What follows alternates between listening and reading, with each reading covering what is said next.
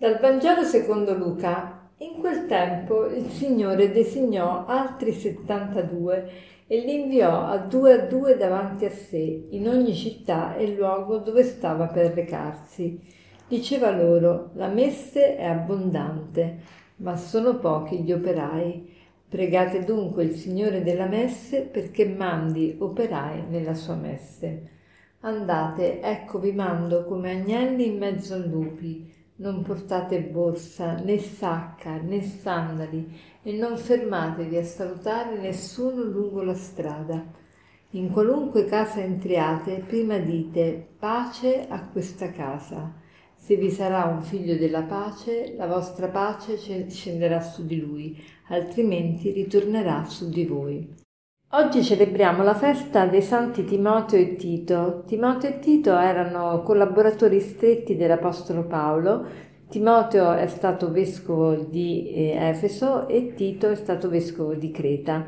E, mm, ed erano eh, appunto molto uniti a Paolo e, e, quindi oggi tanti auguri a coloro che portano i loro nomi e se volete fare una preghiera anche per me eh, sarei molto grata perché oggi è anche il mio nomastico perché il mio nome deriva da Tito. Io ho sempre festeggiato questo santo, quindi Tito.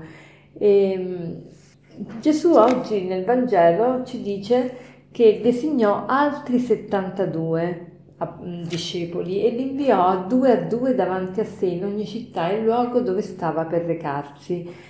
Questo numero 72 è mm, molto significativo perché all'epoca di Gesù si pensava che i paesi esistenti erano 72, quindi dire che Gesù designò altri 72 è dire che Gesù vuole che si raggiunga ogni paese, ogni persona deve essere raggiunta dall'annuncio del regno di Dio. E poi diceva loro, la messa è abbondante ma sono pochi gli operai. Si tratta sempre del solito problema, scarsità di personale. Dovunque c'è scarsità di personale, anche qui eh, nella messa del Signore, anche qui nella Chiesa c'è scarsità di personale.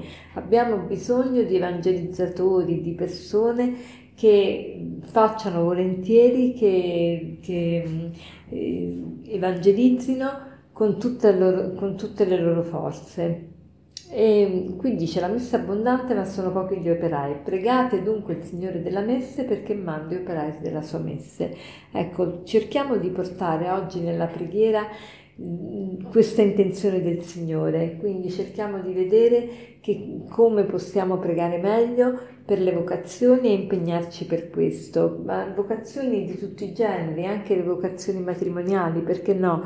Abbiamo bisogno di coppie e di famiglie che veramente credano e che veramente con la loro vita possano portare la buona novella del regno. E, ehm, poi dice andate, ecco, vi mando come agnelli in mezzo a lupi. Interessante questo agnelli in mezzo a lupi. Di solito noi consideriamo l'agnello con un lupo, cioè io vi mando come agnelli che eh, però eh, stanno a contatto con un lupo, ma qui si tratta di mandare, io vi mando come agnelli in mezzo a lupi, quindi in mezzo a un branco di lupi quindi è molto pericolosa la situazione, però non dobbiamo tenere niente perché l'agnello può vincere con la sua mitezza anche il lupo. La, la mitezza è importantissima, allora oggi vorrei, mi vorrei fermare proprio su questo come proposito concreto di eh, potremmo cercare di essere veramente miti. E chi è la persona mite?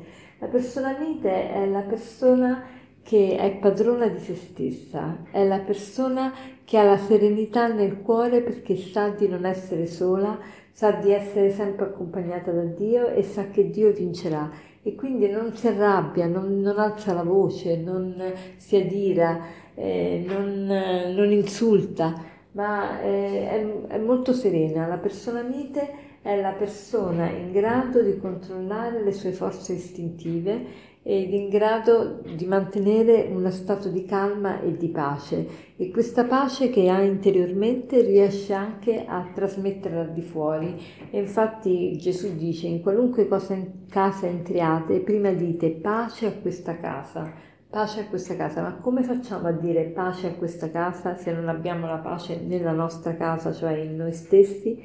Quindi eh, la persona mite è la persona in pace.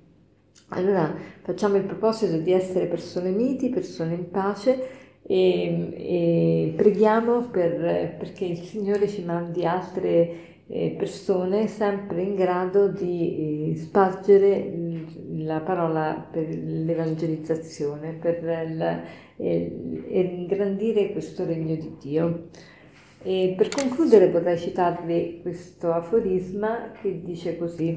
La pace non è l'assenza di conflitto, ma la presenza di alternative creative per rispondere al conflitto.